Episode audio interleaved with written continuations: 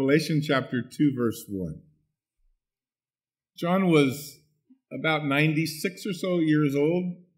He was the last surviving apostle when he found himself exiled to an island thirty-two miles off the coast of Ephesus, a place called Patmos, by Domitian, the, the emperor of the day, a wicked man who wanted to see this church destroyed. And the end of John's life, in, in many ways, or the last few years of his life, were difficult.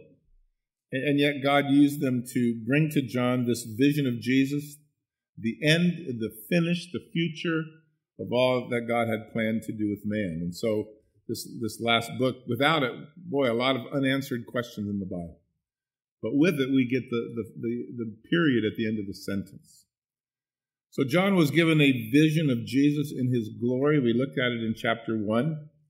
He was directed in verse eleven to write to the churches the things that Jesus was going to say to them that he wanted John to convey.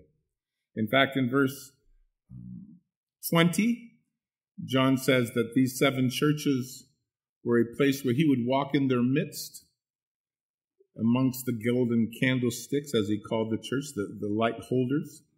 And in his hands were the seven stars, those leaders that God had chosen. In verse nineteen of chapter one, the Lord gives to John the outline for the book. Write the things that you've seen. That was what happened before verse nineteen. Write the things that are, which we're going to look at in chapters two and three, the church age. And then write those things which shall be hereafter, which will begin in chapter four with the rapture of the church. The seven letters to the churches from Jesus that we're going to start tonight and we're going to do for the next seven week, weeks are really Jesus' only direct words to the church on the earth. So here's his word for word to the church, we, the body of Christ. He's the head of the church. He obviously speaks with authority. He has total insight. You wonder when you read these letters how difficult the ch- how diff- uh, difficult different the church might look if we were all given to listening to what the Lord had to say about what he would like to see amongst his people. So for the next seven weeks, we're going to look closely at Jesus' will for the church described by him in the first person. His concerns, his advice, his ex- expectations, his desires for us, the things that he is pleased with and the things that he hates. In many ways, these letters kind of build one upon the other. But because of that number seven, we went over it a couple of weeks ago, seven in the Bible, when it's used in a numerological, numerological sense, spells completeness. This is God's complete heart for the church. This is what he wants you and I and every generation of God's people to know. And if you take them together, this is what God would want us to consider, the things he applauds, the things he doesn't like, the things he wants changed, the things he wants strengthened. The directions are all sent to the pastors of the churches so that they might deliver to the people God's word, but since the church is people, it certainly is written to every one of us individually, and we should take it that way. When you take the list together, and we'll try to point it out as we go, from the first church, Ephesus, until the last one, Laodicea, there is a portrait given of the church throughout history from a prophetic standpoint. This this is the, really the representation of the early church, maybe the first three hundred years or so, before Constantine came to power, and we'll take a look at that in a week or two. But but when we take them together, there is this there is this prophetic overlay of the church age, like I said, to the last church, Laodicea, which is kind of the twenty-first church that's kind of lukewarm. And, you know, they're either on fire or they're, they're cold as ice. Each of the letters that we're going to look at, and we're going to look at the first seven verses tonight, um, follow the same format. So uh, you are in the letter given a destination, a church. You are given a description of Jesus that we found in chapter one. But the description that Jesus takes when it's used is usually something that relates to the message that he wants to give to the church. There is a, um, a commendation, a blessing, a, a, an applause from the Lord for, for most of the churches. There is a rebuke for some, or an exhortation as well. All of the letters end with a, uh, with a warning and, and with a promise. And each of the churches have a specific theme. The book of, or the letter to the Ephesians speaks about motivation. What drives your relationship with God and your service to Him? Smyrna church speaks about satanic opposition. It's a church under tremendous suffering. Pergamos is a church that finds itself religiously compromised. Thyatira uh, is a church that uh, adopts more, uh, immoral kind of lifestyles and kind of allows that to continue in their midst. The church of Sardis is very apathetic towards spiritual things at all. Uh, Laodicea, I'm sorry, uh, Philadelphia talks about lost opportunities. They're, they're certainly a, a well-blessed church. And then the Laodicean church, you, you find at the end, they're being just very materialistic in its outlook, and they, they use spiritual things for, for temporal gain, if that makes any sense. For those of you that want to get into it more than we're going to get into it tonight, a few years ago I wrote a book on these two chapters. We have it in the bookstore. You're welcome to go get it.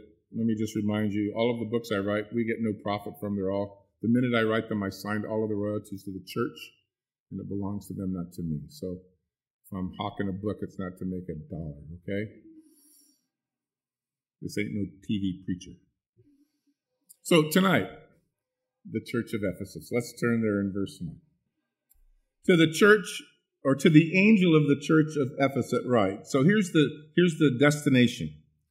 Re- remember that we told you, I think last week in verse twenty, that the, the term uh, angel, angelos, in, in Greek, is usually translated messenger. It is found that way in the Gospels. And it is here a reference to the church leadership. The, the pastor was to hear from the Lord. He was responsible for passing God's word along to the congregation. So to the church pastor in Ephesus, write these things. Ephesus was a huge harbor city. If you do any work at all in going back to look at first century cities that the, the Lord mentions in the New Testament, this was one of the chief marketplaces of Asia. It was, there was probably two or three hundred thousand people that lived in the city. It was a very corrupt place. It was tremendously idolatrous, uh, very immoral. It was the center of the worship of the goddess Diana. In Greek, she is called Artemis, same idol, if you will. She was one of the seven wonders of the ancient world. Um, she was a goddess of fertility, so the worship of Diana involved a lot of sexual immorality with temple prostitutes in the center of town. And so you can imagine how that might have appealed to the world. One, one of the comments by the chief clerk at the, at the trouble when Paul was there that he had caused me through the preaching, he stood up to quiet the crowd over the riot that had been caused by Paul turning so many people away from idolatry. And, and, and he stood up and he said, "Men of Ephesus, what man is there who doesn't know that the city of the Ephesians is the guardian, uh, the temple guardian of the great goddess Diana and the image which fell down from Zeus?" Same chapter, Demetrius, a silversmith who made a lot of money making these silver shrines to this goddess, got the union together, the craftsmen together. He said, you know, not just here in Ephesus, but all around Asia, this guy Paul has turned people away and persuaded many that these are not gods who've been made with hands. So our trade is, is suffering and, and falling into disrepute because the great goddess Diana's temple is being held in, in or, or being despised, and her magnificence is being destroyed, whom all of Asia and all of the world worship. So that's that was the, the, the, the setting, if you will, into which this church was built or, or was born. Um, Paul, in preaching the gospel, brought their idolatry to such shame that you read in Acts chapter nineteen that there were just tons of folks who, as they came to Christ, brought all of their magic books and their idolatrous books, and they had large bonfires in the in the center square. Paul was so disruptive, the gospel so influential, that, that riots followed, that, that, that the world just didn't know how to respond. So Paul started this church, he and Aquila and Priscilla and later Apollos. When Paul returned uh, to Ephesus a year after his second trip of going through there and seeing a need, he stayed almost three years. He had planted the church, planted overseers, would eventually, at forty years old, Timothy would be sent back to be its pastor. John the Apostle, that's writing this, would die as a pastor there at Ephesus. He would be followed to the throne, uh, or to the throne, to the pastorate, not to the throne, by a fellow named Polycarp. If you read any church history, you might know the name, but he was a fellow that was a disciple of John's. So Paul had written the Ephesian letter, and you have that in your Bibles, thirty-five years earlier than this letter, from a Roman prison cell. Jesus now addresses the same church nearly four decades later. So to the church angel, to the pastor of the church in Ephesus, write these things. So that's the de- destination. The description of Jesus is this: uh, these things says he who holds the seven stars, the leaders in his right hand, and who walks in the midst of those seven golden candlesticks.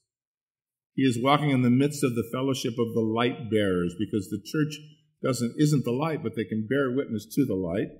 And he holds the pastors in his hand. So here, here's the Lord with authority speaking to the church and to its leaders. But let's start with the commendation, the, the things that the Lord approves of. Verse two. I know your works and your labor, your patience, and that you can't bear those who are evil, that you have tested those who are uh, who say they are apostles and they are not, and you have found them liars, and you have uh, persevered and have been patient and have labored for my name's sake, and you have not become weary. The commendation or the applause from Jesus for each of the fellowships is early on. This one's pretty long. I think it's one thing to hear the opinion of others about your church. You don't like it when people are critical. You're, you're happy when people are, you know, positive. But I think it is an entirely different opinion that is, is, is received when the Lord says to you, here's what I think about your church. This is the opinion that you want to be sure is right. What makes these letters so valuable? This is what Jesus has to say. What do you think Jesus would say to you and I if you got a personal letter from him about your life in the body? What would you think would would, would go on your list of, of commendations, the thing the Lord would, would, would be honored with? I think about that oftentimes, pray about that, that what we're doing is pleasing the Lord. Try to, you know, pray a lot before making decisions. Would, would this please the Lord? Well, he had a lot to be pleased with in this church. Big church, tough place. Verse two, I know your works. If you ever think that you can hide from God, think again. Jesus begins in, in many of these letters by saying, I know all about you. I know what you're doing. He will say in, in more than one place, I know why you're doing it, which is even frighten, more frightening to me. Some works will not be rewarded because they come from wrong motives. Jesus said in, in the Sermon on the Mount, if you do a charitable deed, don't blow your trumpet like the hypocrites do. So be seen of men, you have your reward. He went on and he said, if you pray, don't pray like the hypocrites who like to stand in the synagogues or on the corners of the street. Just go into your prayer closet. Pray in secret so that your Father can reward you openly. So there's things that we do for the Lord, or we say they are, that if we are honest with ourselves, and the Lord can't be fooled, we do them for other reasons. I know your works. So we read in First Corinthians chapter three that there will be a bema seat. We were in Corinth a few years ago at the bema seat, the place of judgment. But it is used in the Bible to say that one day we're going to stand before the Lord and our works are going to be thrown into the fire. If they make it through, you'll get a reward. But if not, your reward will go away, but you'll still be saved. So there is this judgment for the, the character or the motives that drive our work. Paul said to the Hebrews in chapter four, you really can't hide yourself from God. We're open and naked before him with whom we have to do. So here's a church, the first church, the first uh, that the Lord addresses, the Ephesian church, who had done a lot of things. There were constant outreaches. There were lo- lots of meetings. I suspect that their announcements on Sunday for things that they were doing was long, lengthy. I know your labor.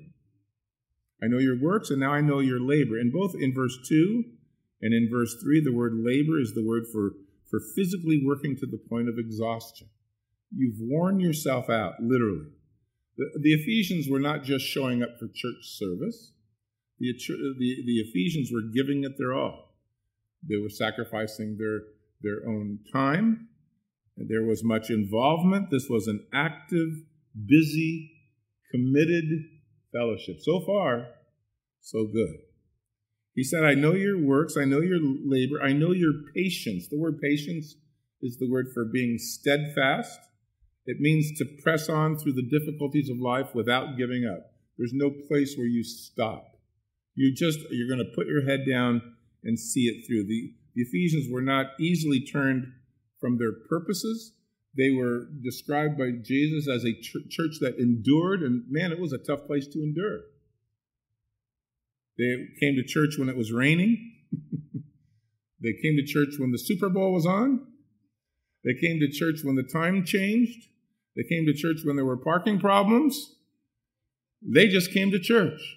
They were diligent, steadfast, committed to coming, no matter what faced them otherwise. The Lord said, I, I see, I know your patience. I know that you can't bear those that were evil. The Lord commends this church on their intolerance of those who wanted to live ungodly lives within the, the assembly. I, I know that you don't put up with that in your fellowship. You don't. You have a standard to keep. You don't just cover sin up. You, you try to walk uprightly. There's no, you know, measure of tolerance, winking at lifestyle sins, excusing behavior. They didn't want any of that. They were a church seeking to be pure. And it pleased the Lord. It's his commendation. The Ephesians wanted to live holy lives, separated from the world. They were consistent.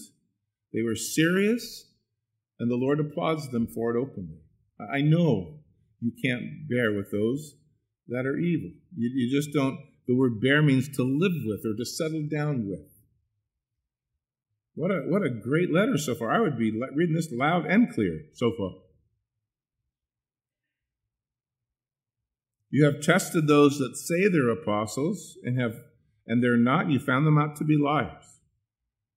The Lord not only commended their diligence, if you will, their, their intolerance of evil, he also blessed and, and acknowledged their discernment, especially in dealing with these itinerant preachers of the first century who were traveling around a lot and, and claiming as they went into town, the Lord has sent me. Now, if you just put me up for house and board, I'll, I'll bring you God's word.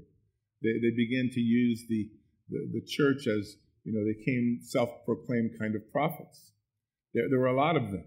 There was a first century book out called the Didache. You might be able to find it still, which were written by the early church to say, here's the way you test whether this is a true prophet or not. And it starts with, if they want you to put up with them and feed them and house them, they're probably not true prophets because they didn't come there, but the first thing they talk about is getting their own needs met.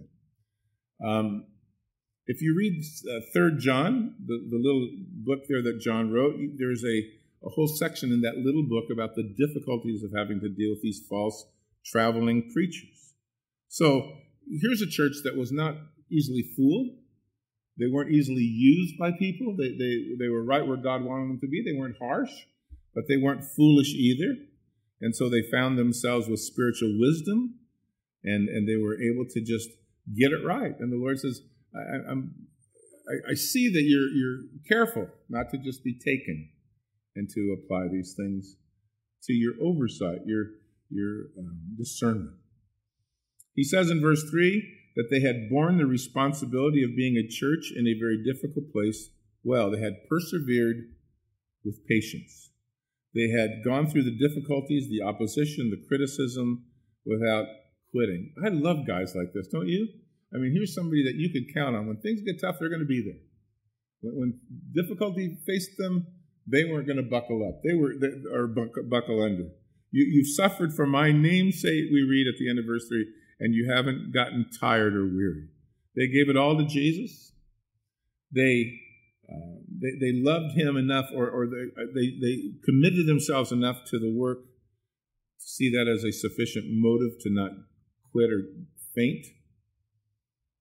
I, I read these things and I thought to myself, how many churches would measure up to this kind of standard? How amazing the stamina, their history, forty years almost, To anyone looking at from the outside, this would appear to be a model church. You know, be like the Ephesian church.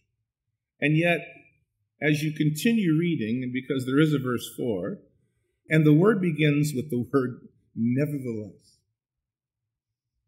If we were to just go by what we saw, we would come to the wrong conclusion. But God sees more than what meets the eye. And when he looks tonight at our church, at your heart, he looks beyond the announcements and beyond the calendar of the church to find out what is the driving force in your heart. And what he says is kind of shocking. It's almost eye-opening. You want to just go, really? Because I read verse two and verse three, and I think to myself, gosh, what could be better than that? Well, verse four. We read, nevertheless, I have this against you, you have left your first love. Though the church was busier than ever, driven, focused, tireless, consistent, God had a problem with this large church. And the problem was, he saw a heart that was motivated without proper emotion. What they were doing was wonderful. Why they were doing it was not. Their love and their devotion to Jesus, which had started the church, was no longer driving their behavior. What happens to you as a church or as God's people when your love for the Lord no longer motivates your behavior, and yet you're still going to church? Then what motivates you? Peer pressure? Habit, guilt, routine maybe, self-righteousness. The church can grind on for years without a heart for Jesus. It looks good on the outside. People taking notes when, wow, that, those guys are busy. But it isn't man's blessing that you want. You want God's approval. When Jesus no longer drives you or is the main motive why you're here for worship, where you get up to serve, where you would make a sacrifice or get involved. All you do may be applauded by men, but will not be acceptable with God. It's a personal thing. God wants to be the reason. And so notice what the Lord says here in verse four. I have this against you. One of the things that the Lord has against the church negated all of their credit. And the only thing he had against them was their motive was impure. It didn't line up. thirty-five years earlier, Paul wrote to the church and he said, may Christ dwell in your hearts by faith. May you be grounded and, and rooted in his love, that you would know the love of Christ that passes all understanding, that you be, it might be filled with that love as you go to serve the Lord. And, and they were. But now it is four genera- or, or four almost decades later. In fact, Paul in Ephesians, the Ephesian letters mentions the love of God in their hearts twenty different times in six chapters. It was the motivating factor of the church. They were known for their love. But now things had changed. Look, everybody goes through changes of motive as we grow. You get married, things can change. You have to work at love, right? You have to, commitment takes take a, it takes choice. You might feel that for a while, and then you don't, and then you have to work at feeling it, or you have to work at acting upon it. Same thing with the Lord. You get saved, you're crazy, you can't miss a church service, you're at everything that moves. And then you get to be a professional. Now you don't have to go to many things at all. Like, oh, I've heard that, and I know that, I got stuff here, I can spell prayer. You know, and that's you. You have to stay focused on why you're doing what you're doing. Well, here the newness had worn off. And for some, their service to the Lord that once was driven by love is no longer driven by, I want to do this for Jesus. It was just driven by a hundred other things. And it's a sad day when, when your relationship with God becomes a job. Oh, I should go to church. Oh, I should pray. Oh, I should get my Bible out. Rather than, I can't wait to get it out. I can't wait to get into church. When Paul wrote to the Corinthians, he said of, of his preaching, It is the love of Christ that compels me. I can't do anything else. He's just got my heart, touched my life.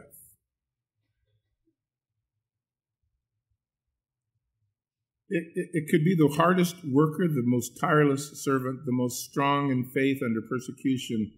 And yet, if it isn't, if it isn't driven by the love of God, it's going to leave you empty and God unimpressed.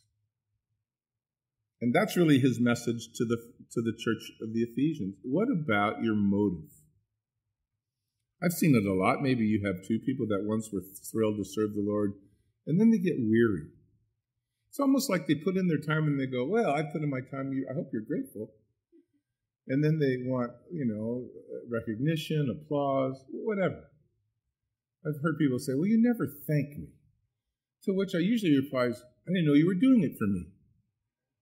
Thanks. If you're doing it for Jesus, why am I thanking you? Do it for the Lord. Serve him.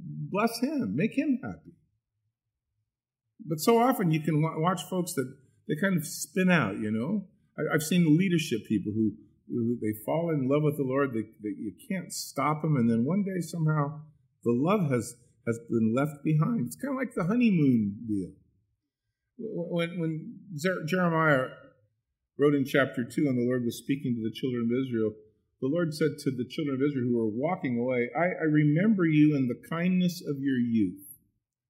I remember you when the love of our betrothal was strong, when you went after me in the wilderness in a land that wasn't sown. Then Israel was holiness to the Lord, the fruit, fruit, first fruits of his increase, and all that devoured him would offend. Disaster will now come upon you. You've left that behind. We've got to be careful of that. You that have been Christians for a long time, it's easy to just put it on autopilot. And the relationship with God that once drove you drives you no longer. You know, remember what it was like when you were dating and you couldn't wait to see each other cry. Oh, I just had to call you one more time. Good night. No, you hang up. No, you hang up. And then what happens? God wants his bride back. It is important to see that, look, only Jesus could write this letter. We couldn't say this to each other because we don't know the hearts of the people. He alone can look beyond the high, long hours and the, the tireless effort and the constant busyness and, and the recognition of others to show a lack of love. You know, it, it would be kind of like, you know, if, if you're a wife and you, you're bringing your husband dinner and you throw it at him from the kitchen door ten feet away and you say, he's still getting fed. You're right, he is. Not quite the way he had in mind. The food's still getting there. Well, we as a church can get so busy in a way that is unacceptable to the Lord because God looks at our motive, not at our labors, because he can do without us. He chooses to want to work through us, but it is only an acceptable work when we are doing it out of love for him. So the Ephesians were, were rich in works, and they were poor in love. That's not something that we wanted to be at all. I know sometimes I, I, I hear from people that they, I'll say, hey, nice to see you. He goes, well, I have to come. I'm an usher, or I'm a board member, or I'm a pastor. Yeah, you should be here if you're the pastor. In reality, if the love of Jesus doesn't drive you, it really doesn't impress God. You remember Martha and Mary? And Martha being in the kitchen serving and, and cooking, and, and Mary sitting at Jesus' feet, and Martha standing at the kitchen door yelling at Jesus there in Luke chapter ten, hey, tell her to come in here and help me. You know, flour on her face, rolling pin in her hand, sacrificing, sacrificing. And Jesus said this to her. She said, Mary has chosen the better part, and that won't be taken from her. She sat just in love listening to Jesus. So, look, if we are busy serving the Lord without a heart for him, know that from God's standpoint, that's unacceptable. It, it, it is a disturbing thought that we can, you know, be busy for the Lord, we'll have no relationship with Him, and literally waste our time. That, that, that doesn't that doesn't lead to, to fruit that will last.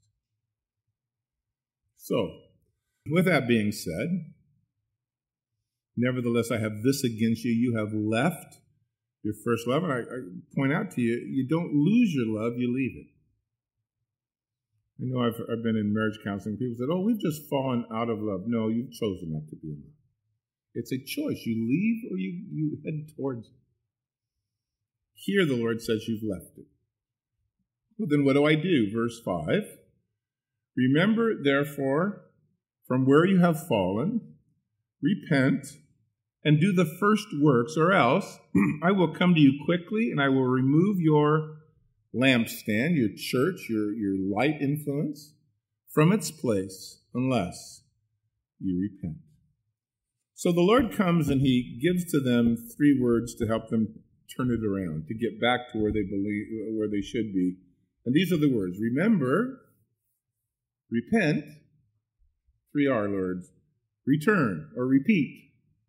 Remember, repent, or repeat. Remember what? Remember from where you have fallen. Here's Jesus' counsel to a church, if that's you, that have walked away from your love or you don't have that motivation you once had. He says this to you: remember from where you've fallen. Start by looking back to see how things used to be. Take a trip down memory lane to your spiritual well-being. Look over your life. When did you lose, or no, when did you leave your love? It's a choice, not a consequence. It's a choice. You don't foul out of love with God, you abandon it. Jesus said, remember how it used to be. When did you love Him? When did you stop loving Him in terms of that being the reason why you're doing what you're doing? Are you here tonight because you love Him? Did you worship tonight because you want to worship Him? I mean, those are questions I can't answer for you.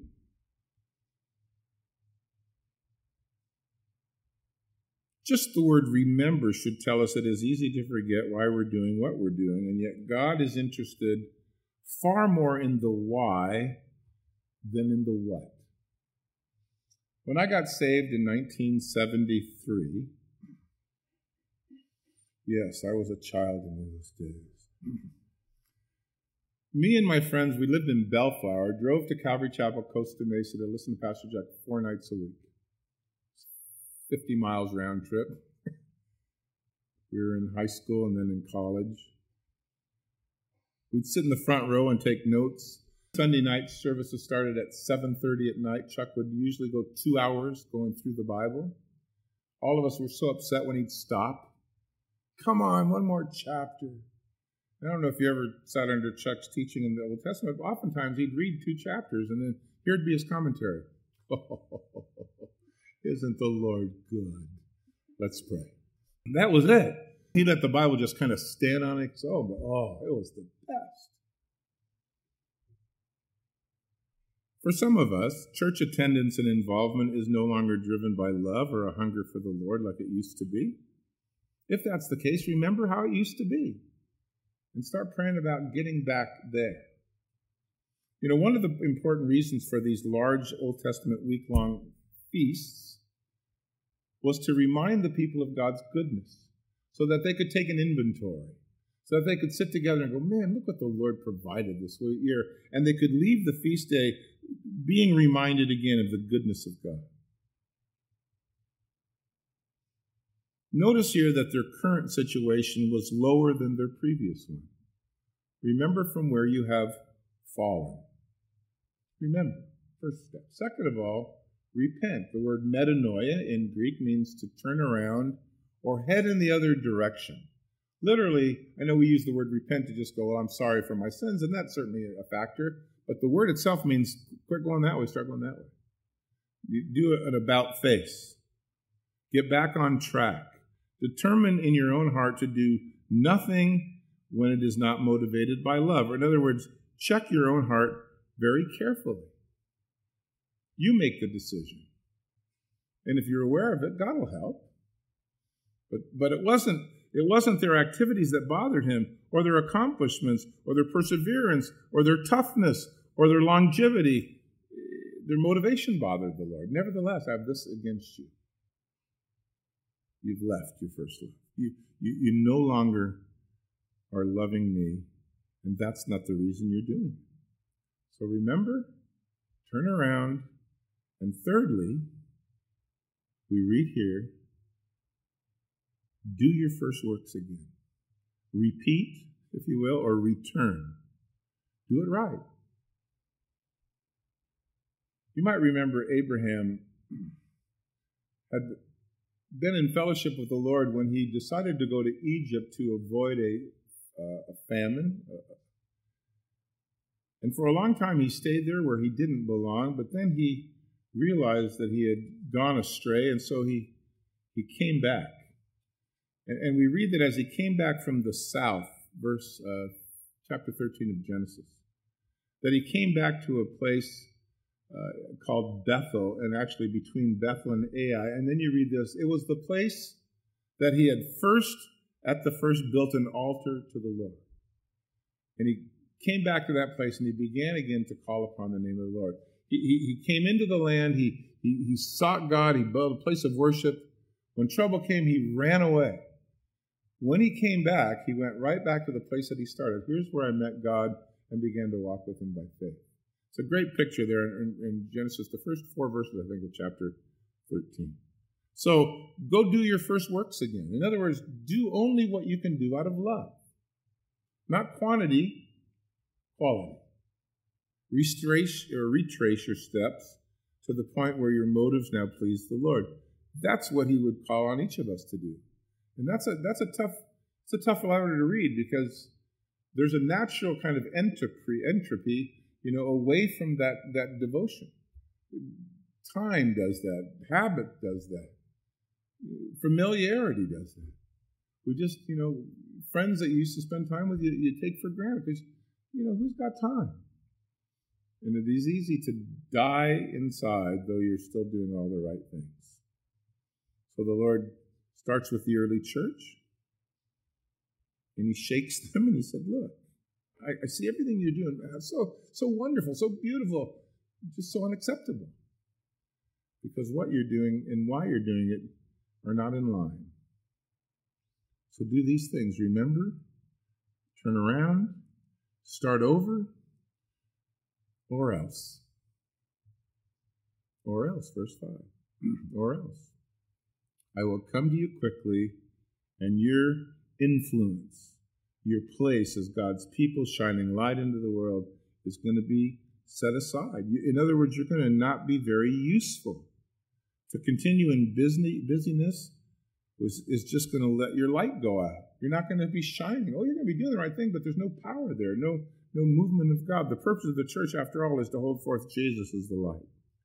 And you can't do that if he isn't your light. All of the activity in the world cannot produce lasting fruit. Imagine having a church meeting and Jesus doesn't show up. He's not here. Oh, we're singing to him, but he's not here. He's not involved. You can't find him anywhere. How many churches do you suppose have been closed for years and yet the light's still on? Jesus, in speaking to the Pharisees in Matthew, no, Mark chapter seven, said, you know, Isaiah was right about you, that you are hypocrites. You honor me with your mouth, your heart's far from me. In vain you worship me. You teach his doctrines, the commandments of men. You, you, outwardly, y'all look good.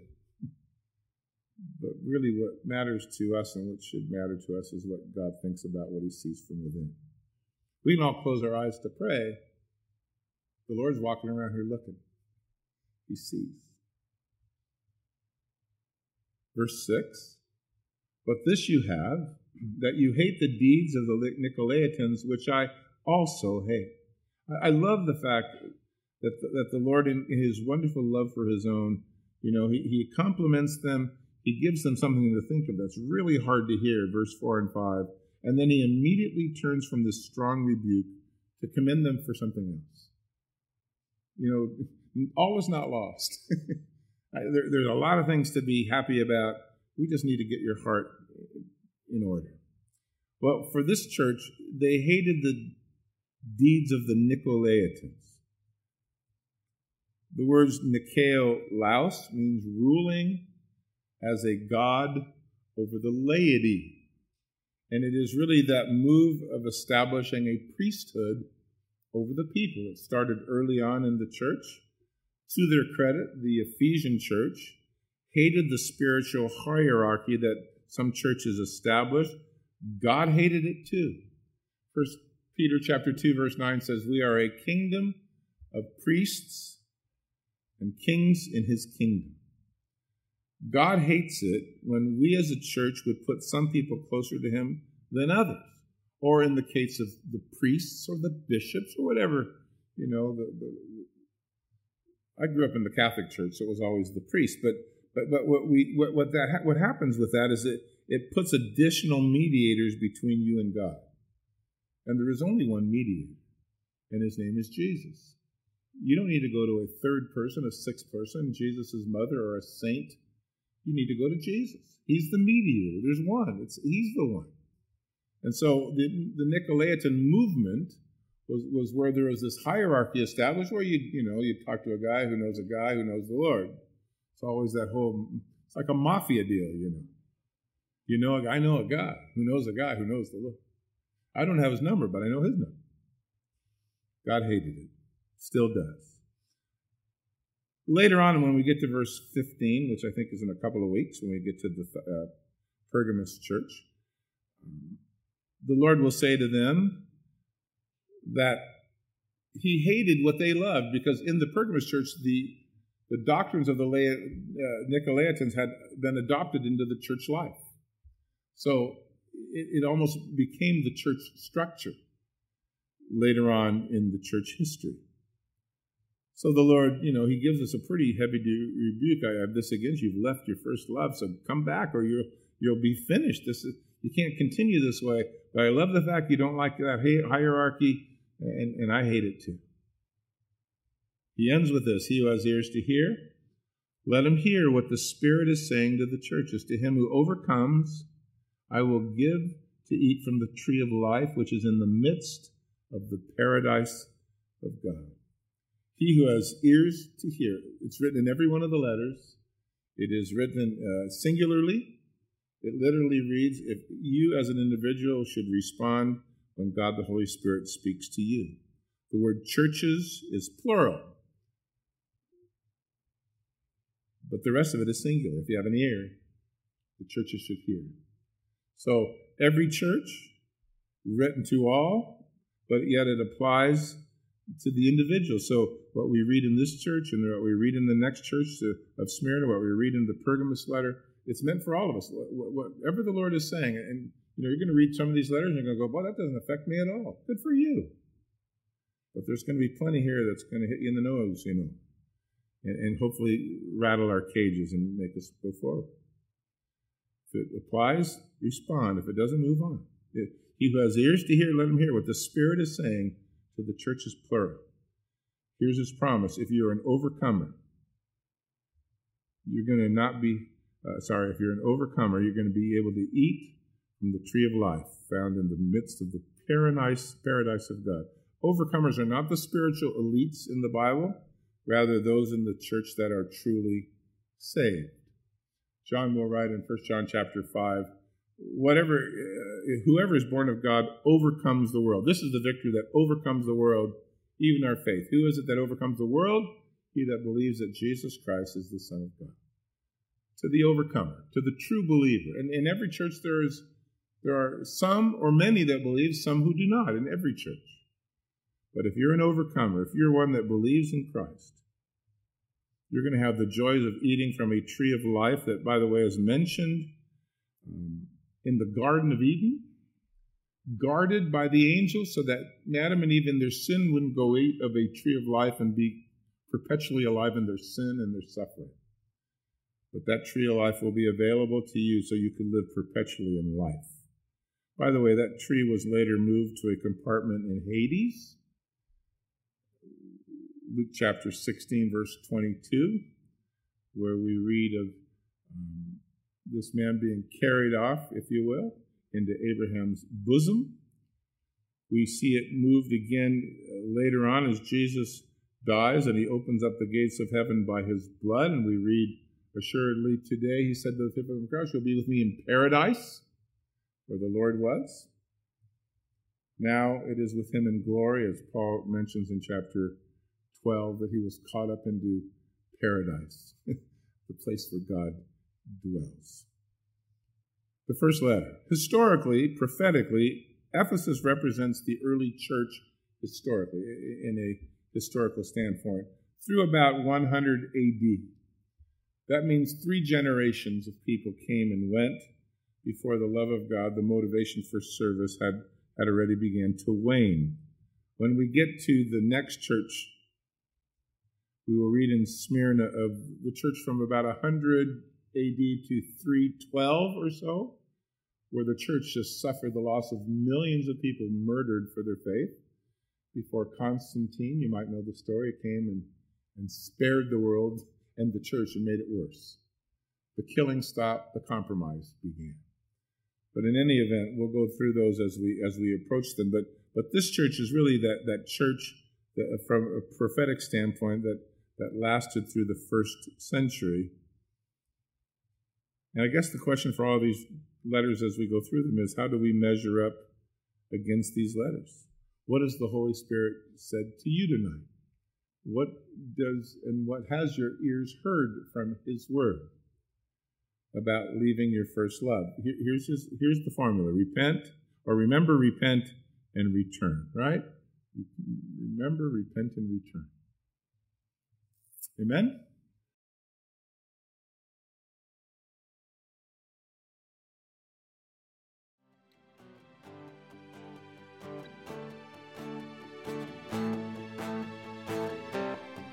Well, thank you for listening. If you enjoyed this episode, please consider subscribing and rating our podcast. You can visit us on the web at morningstar c c dot org and on our YouTube channel at Morningstar C C. Again, that's at Morningstar C C. If you'd like to support this podcast, please look us up at patreon dot com slash Morningstar C C. Again, that's Patreon, P A T R E O N dot com slash Morningstar C C.